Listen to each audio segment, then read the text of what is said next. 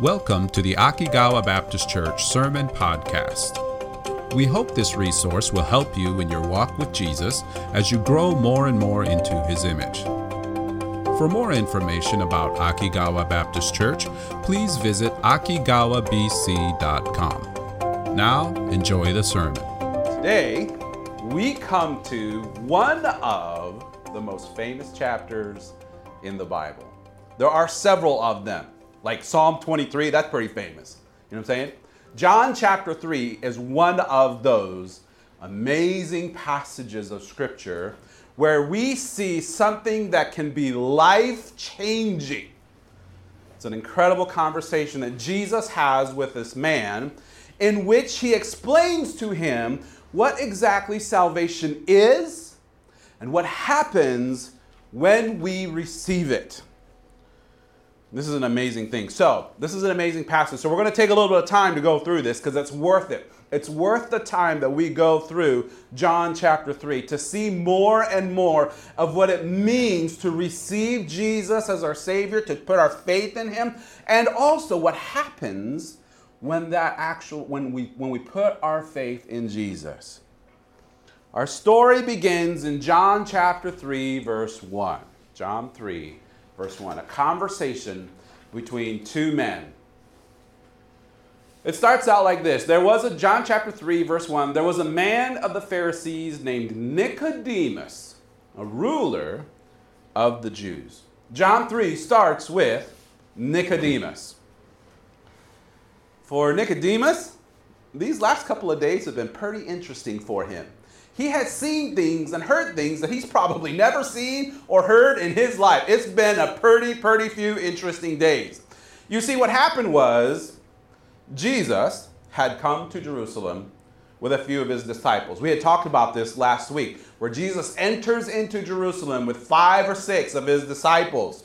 And he goes to the temple expecting to worship God and to praise him. And they come to find the most abhorring thing of all People are hindering other people from worshiping because of their selling, because of the money exchanging going on, and it's a horrible, horrible situation. Jesus remedies the situation pretty quickly. He drives out these merchants, he rebukes them and says, Listen, guys, this is my father's house the last thing you should be doing is keeping people from worshiping Him. Why are you so focused on making money that you totally forget about the whole purpose of this place, which is to see the glory of God and to praise Him and to recognize His faithfulness and His goodness and to thank Him with your sacrifices and your praise and your worship of Him? Those people were hindering that, so Jesus took care of the problem by driving them out. No doubt Nicodemus heard what had happened. You know what I'm saying? But not only that, the, G, uh, Nicodemus had also been hearing what Jesus had been doing since that time in the temple often we see the whole Jesus driving everybody out and we think, oh man, what a good, good night. That's an amazing story. But what happened after that is also very interesting. We see in John chapter 2, the previous chapter, verse 23, what Jesus had been doing since that time. It says in verse 23, it says, Now, when Jesus was in Jerusalem at the Passover in the feast day, many believed in his name. Why?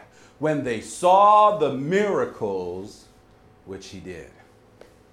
When they saw the miracles which he did, after Jesus cleansed the temple, he spent the next few days of Passover revealing more and more of himself to those who lived in Jerusalem as he performed miracles to heal them.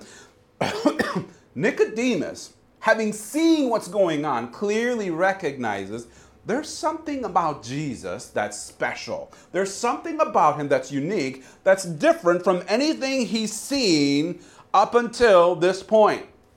Nicodemus's curiosity got the best of him, and he's like, Man, I got to find out who this guy is. This is not normal. This guy is not like anybody else I've seen. He's different, and I want to know why. Have you ever had that? It's like, man, this guy's different. Why? What makes him so different? What makes him so special? This is exactly what Nicodemus was experiencing. So, verse 2 the same Nicodemus came to Jesus by night and said unto him, Rabbi, we know that thou art a teacher come from God. For no man can do these miracles that thou doest except God be with him, which will show up here in just a little bit right there. Boom. Except God be with him. The miracles that Jesus did were signs, signs that revealed who Jesus was. They were clear enough that Nicodemus was able to understand that and see that and, and recognize that Jesus was different. There was something different about him. There was something unique about him. There's no way that Jesus could do these things that he did during Passover except God was with him, if God wasn't with him. So at this point, Nicodemus wants to find out. See, he sees Jesus at this stage as a teacher like himself, right? what he can't understand is why he's so in tune, connected with God. Why does God give him these special, this special connection to be able to do these miracles and these healings, something he hasn't seen in a long, long time? Why? Why is it that God, why is God with you like that for you to be able to do these things? What do you have that I don't have? This is the curiosity of Nicodemus, and, and he's wondering what is going on here. Jesus, clearly recognizing what Nicodemus is after, responds in a very interesting way. He responds by going to the very core of what it means to be connected to be connected with God to the kingdom of God. This is very interesting how Jesus replies. He says in verse 3 Jesus answered and said unto him, Verily, verily, I say unto thee, except a man be born again, he cannot see the kingdom of God. Jesus said, Nicodemus, listen, if you really want to be connected to the kingdom of God, if you really want to know what's going on, if you want to have that relationship, that connection with God, to be part of, to see the, or experience the kingdom of God for yourself, you have to do one thing. And that one thing is to be born again. To be born again. What Jesus says here is really big, really huge, it's really important. And it kind of is confusing to Nicodemus. Jesus is literally telling Nicodemus to change his whole perspective of life, to change his whole way of thinking of what it means to be connected to God's kingdom. This was not the answer Nicodemus was expecting. See, Nicodemus was expecting something very different. And when Jesus says being born again, that totally threw him for a loop. What do you mean by being born again? What in the world does this born again have to do with the kingdom of God? What, what does that even mean? It was such a different way for Nicodemus to think about the kingdom of God that it was really hard for him to make the connection of what this born again thing means to the kingdom of God. And it makes sense if you think about where Nicodemus is coming from. What's Nicodemus been doing his whole life? He's been living a life of following God's laws, of following God's commandments, of doing the things that he knows God is pleased with. He has dedicated his whole life to obeying and following the kingdom of God for the very purpose of being connected to that kingdom. He's lived his life for sac- of sacrifice and obedience so that he could be connected to the kingdom. And this guy comes up and says, No, no, no, no. no. It's different. You're, you're way off. You have to be born again. It's hard for Nicodemus to understand that. If you go back to verse 1, you'll kind of understand a little bit of where Nicodemus is coming from. Go back to John chapter 3, verse 1. There was a man of the Pharisees named Nicodemus, a ruler of the Jews. There's two things here that describe who Nicodemus is and his lifestyle. One, he's a Pharisee. So, what does it mean to be a Pharisee? What is a Pharisee? Well, a Pharisee is someone who gave his life to follow the commands God had given to the children of Israel. This was a man who followed and obeyed not just the laws of Moses, but also he made sure to obey extra rules that try to explain what those laws of Moses mean and to help him obey it. You know how sometimes like you have these rules and then sometimes you have these bonus rules to help you figure out what those rules mean? You know what I'm talking about? Like rules to explain to help us better follow rules. This is what Nicodemus was dedicated to following. He was so dedicated to the law that not only did he want to obey the law, he wanted everyone else in Israel to obey the laws of Moses. And there was a reason for this. There's a reason for this. You see, for the Pharisees, one of the main things that they wanted was to see the kingdom of Israel restored. Back to the time of King David the glory of God. You know how in America we have the make America great again kind of thing, you know? And for, for Israel, it was make Israel great again, restore the glory of God to the kingdom of Israel. They wanted to see God's presence in the kingdom of Israel. And their mindset was in order for us to be able to do this as a nation, we must be obedient to the laws of Moses. We have to obey the law, or else we will not see the glory like it was back in King David when Israel was a magnificent nation. That was their purpose. So, for them to do that, for them to get to that point, they made the connection of for God's kingdom to return like it was in the old days, we must be obedient like we were in the old days. That's the Pharisees' mindset. But another thing is, not only was Nicodemus a man of the Pharisees, he was also a ruler of the Jews. He was a member of the Sanhedrin. Now, what does the Sanhedrin do? You know how new things come up in life? I kind of mentioned this earlier. You know, like what, when, like for us in our day and age, when we get the internet, or when we get mobile phones, or all kinds of other things happen in life, right? The Sanhedrin were the ones who determined how to apply the laws of Moses to new things that happen in life. How does the law of Moses work in this situation? They were the ones who made the rules for different things that came up in life. Hey, this is something that we've never experienced before. What do we do? Here's what the laws of Moses say. This is how we apply those laws to these things. This is what Nicodemus did he was, he was very well respected. He knew, he knew the laws of Moses. But here's the interesting thing is when Jesus comes, he notices something very different. He sees something very unique. Not all Pharisees were hypocrites.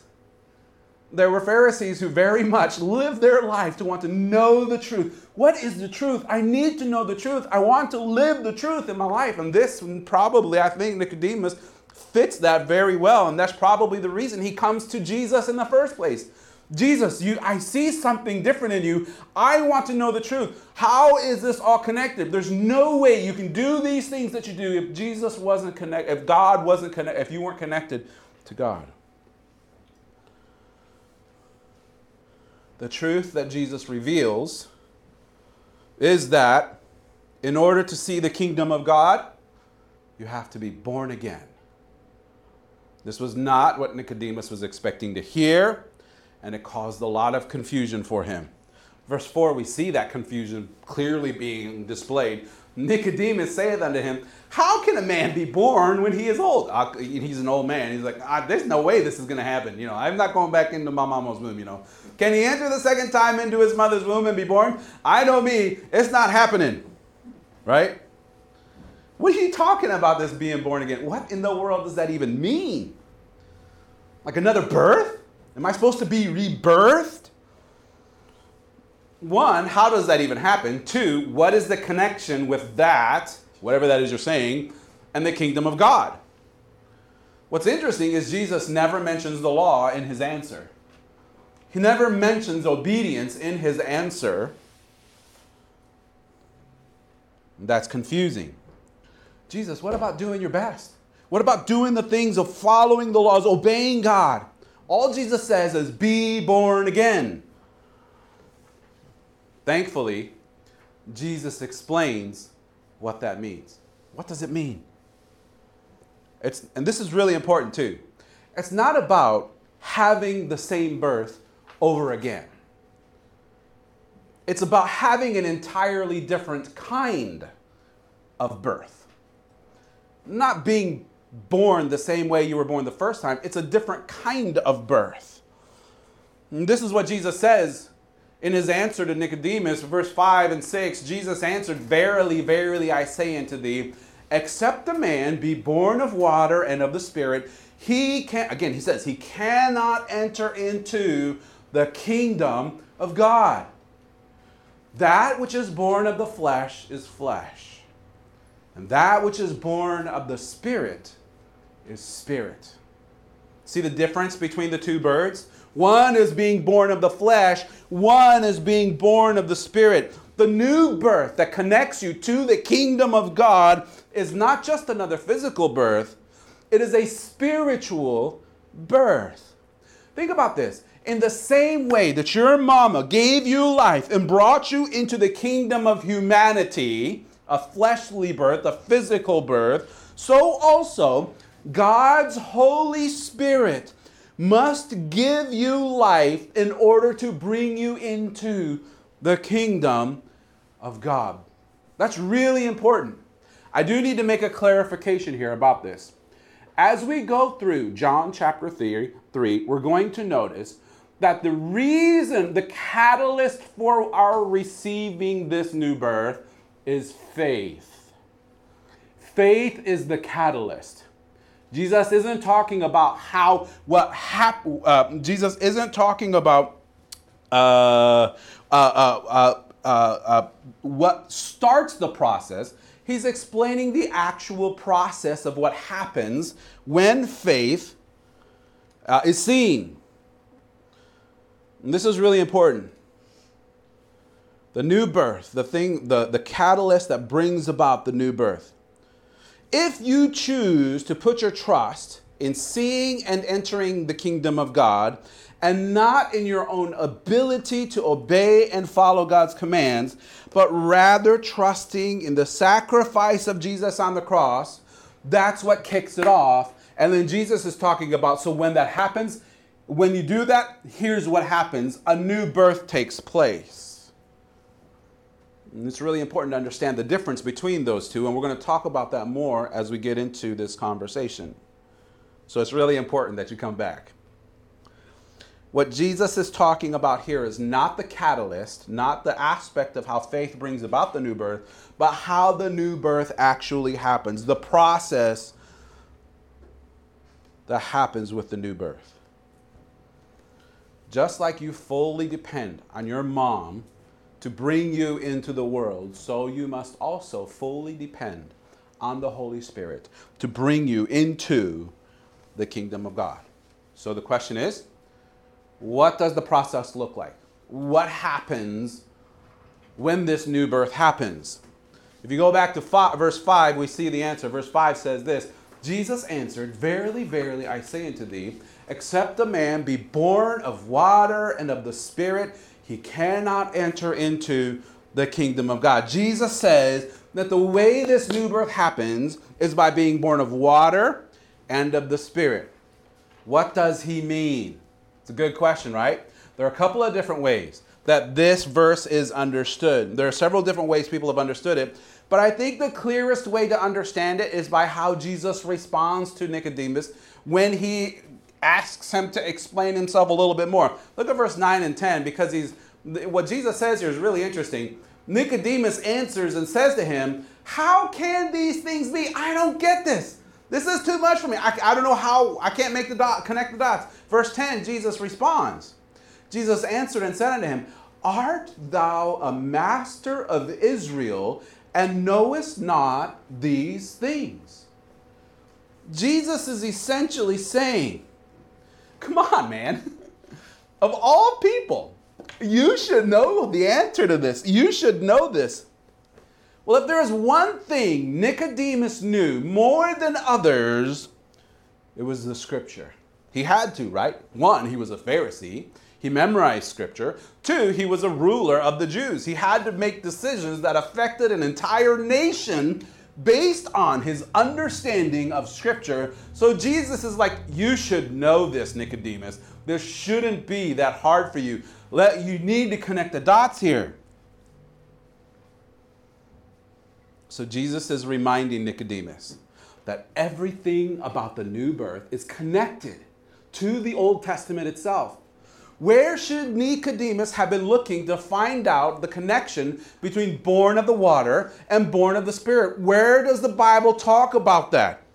Well, there's a lot of places, but one of the most clear places, the clearest places we see is in Ezekiel chapter 36. Ezekiel chapter 36. Here is Ezekiel is prophesying about what God is going to do for the Israelites after he frees them from Babylon and restores them once again to the kingdom of Israel. There's a really amazing connection here. And as you read through this, you're going to see all different connections between being born of the water, being born of the Spirit, and being connected, of seeing, of entering into the kingdom of God, which is the whole thing Nicodemus is trying to figure out. Ezekiel 36, read this and have those images in your mind born of water, born of Spirit, entering, being part of the kingdom of God. Here's what the prophecy says For I will take you, Israel, from among the heathen and gather you out of all countries and will bring you into your own land. Then will I sprinkle clean water upon you, and ye shall be clean. From all your filthiness, from all your idols will I cleanse you. A new heart also will I give you, and a new spirit will I put within you and I will take away the stony heart out of your flesh, and I will give you an heart of flesh. And I will put my spirit within you, and cause you to walk in my statutes, and ye shall keep my judgments and do them. And ye shall dwell in the land that I gave to your fathers. And ye shall be my people, and I will be your God. There's the kingdom. Isn't that amazing? What a beautiful image of what it means to be born again.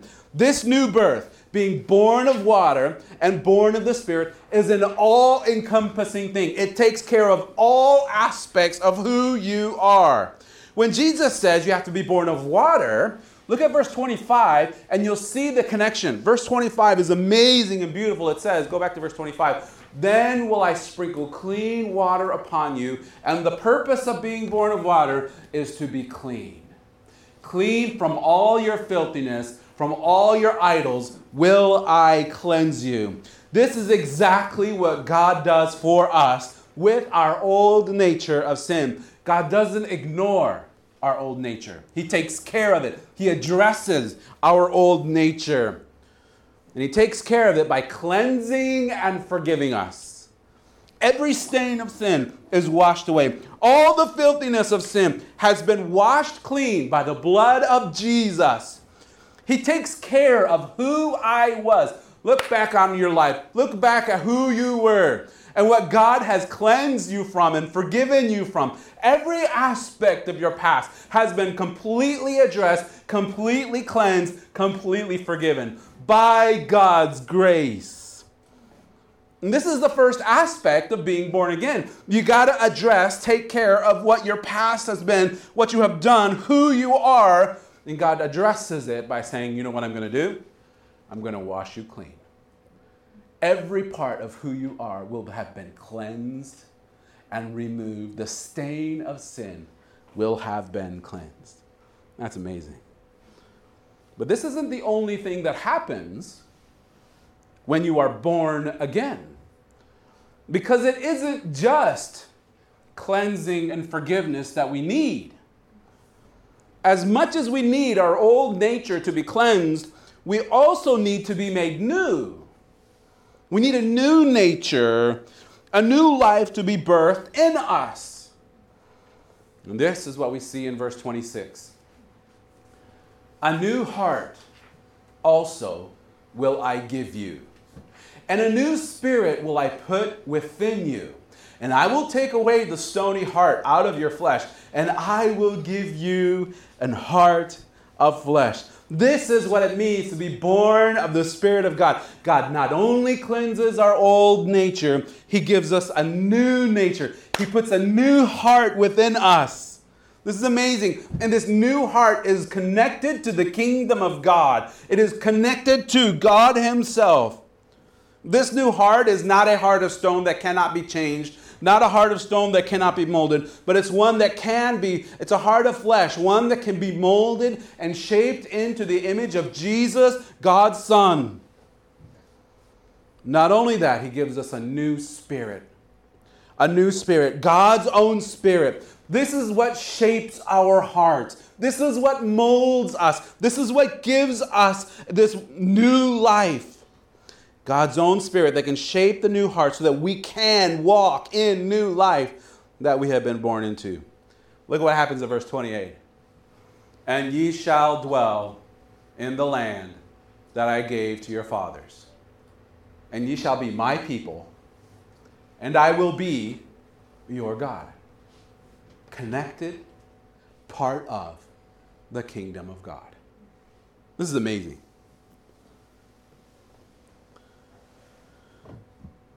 Through the new birth, born of flesh, born of the Spirit, we see this special, special privilege of being connected to the kingdom of God. And we are connected as heirs. Heirs, part of the kingdom of God as his own people. And this is what it means to be born again. This is what it means for this new birth to give you the privilege of seeing, of entering, of being part of the kingdom of God Himself as ones who belong to the kingdom. Maybe you're like Nicodemus, still living life as well as you can, doing the best you can, hoping that it's enough for God to accept you, to, uh, to accept you and to receive you. Listen to what Jesus says. As good as it is to do those things, it is not enough to be connected to God's kingdom. You need something more, or a better way to say it is, you need something different.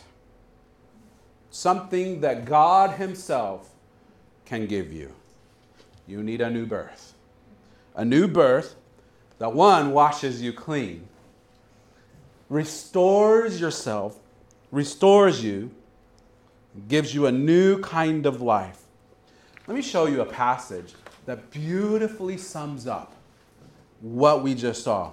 It's in Titus chapter 3. Titus chapter 3 is a really interesting passage because it clearly explains what being born of the water, being born of the Spirit, and being connected to the kingdom of God looks like for one who believes, puts their faith in Jesus. Here's what it says For we ourselves also were sometimes foolish, disobedient, deceived, serving diverse lusts and pleasures, living in malice and envy, hateful and hating one another. We're, we were all like that, Paul is saying. You, can you agree? Like, man, you know what? I, I, I can, I'm one of those guys. I fit in some of that stuff. But after that, the kindness of, and love of God our Savior toward man appeared after he appeared, not by works of righteousness which we have done, but according to his mercy he saved us by the washing of regeneration, new life, new life coming in, and renewing of the Holy Ghost. This is something new, something amazing, which Jesus, which He shed, God shed on us abundantly through Jesus Christ, our Savior. What happens? That being justified by His grace, not by our works, not by how well we do, but by His grace, what happens? We should be made heirs according to the hope of eternal life. This is what happens when God gives you new birth. This is what happens when you change your mindset from doing well enough to be received and accepted by God to simply looking to Jesus on the cross and recognizing Jesus did what I could never do by living a life I could never live so that I could put my trust in what He did and His mercy. And when we put our faith from ourselves to Jesus and say, I can't do it, I recognize that, and it will change the way I see how to be connected to God, not by being as good as I can, but to simply trust in what Jesus did for me. Jesus is now my hope for heaven. When that happens, something amazing happens. New birth. This new birth isn't something that you p- pull up out of yourself. This new birth is something that comes to you through God, through Jesus. If you have not yet put your trust in Jesus, life is a precious thing. Life is a very precious thing, not just physical life, but even more so spiritual life. It is precious. If you haven't yet, I pray that you put your trust in Jesus today. For those of you who have, remember what Jesus did for you. Remember the hope that is yours, eternal hope that is yours in Jesus because of what he has done for you. What an amazing conversation.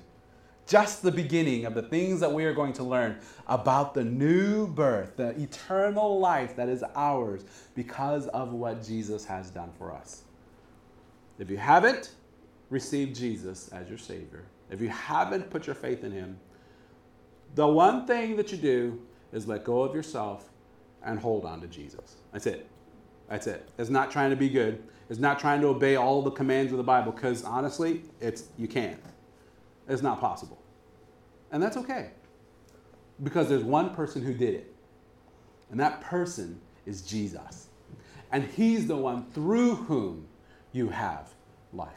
Put your trust in him for those of you who are walking this journey of life right now, in walking in faith and in trust in Jesus, don't forget that in, in the same person who can bring life into you, this very one has the hope, has the power to be able to help you, to mold you, to shape you through his spirit in you, to conform you into his own image.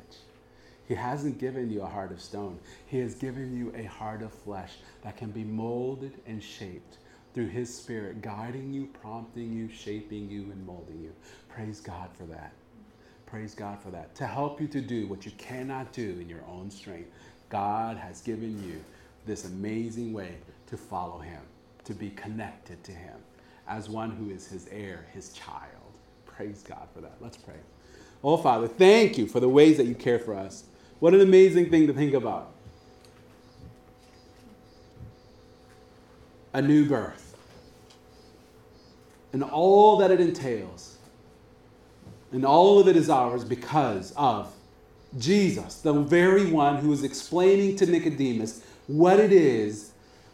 He's the one who, just a few years later, will give his life to bring about that new birth. Jesus, thank you. Thank you for being willing to go to the cross, to redeem us, to rescue us, to restore us, to give us new life. Help us. One, to put our trust in Him. Two, to walk in trust, to walk in faith in Him through each step of life that God brings us through. We ask all this in the name of Jesus, our Redeemer, our Savior. Amen. What an amazing thing. Think about that this week. If you are a believer in Christ, remember where your hope comes from. If you are not yet a believer in Christ, your only hope is Jesus. It's the only hope you have. But it's a great thing. It's enough. It's enough. It's enough. Let me pray a prayer blessing and we will be dismissed, all right? Let me pray for us. The Lord bless you and keep you. The Lord make his face to shine upon you and be gracious to you. The Lord lift up his countenance upon you and give you peace.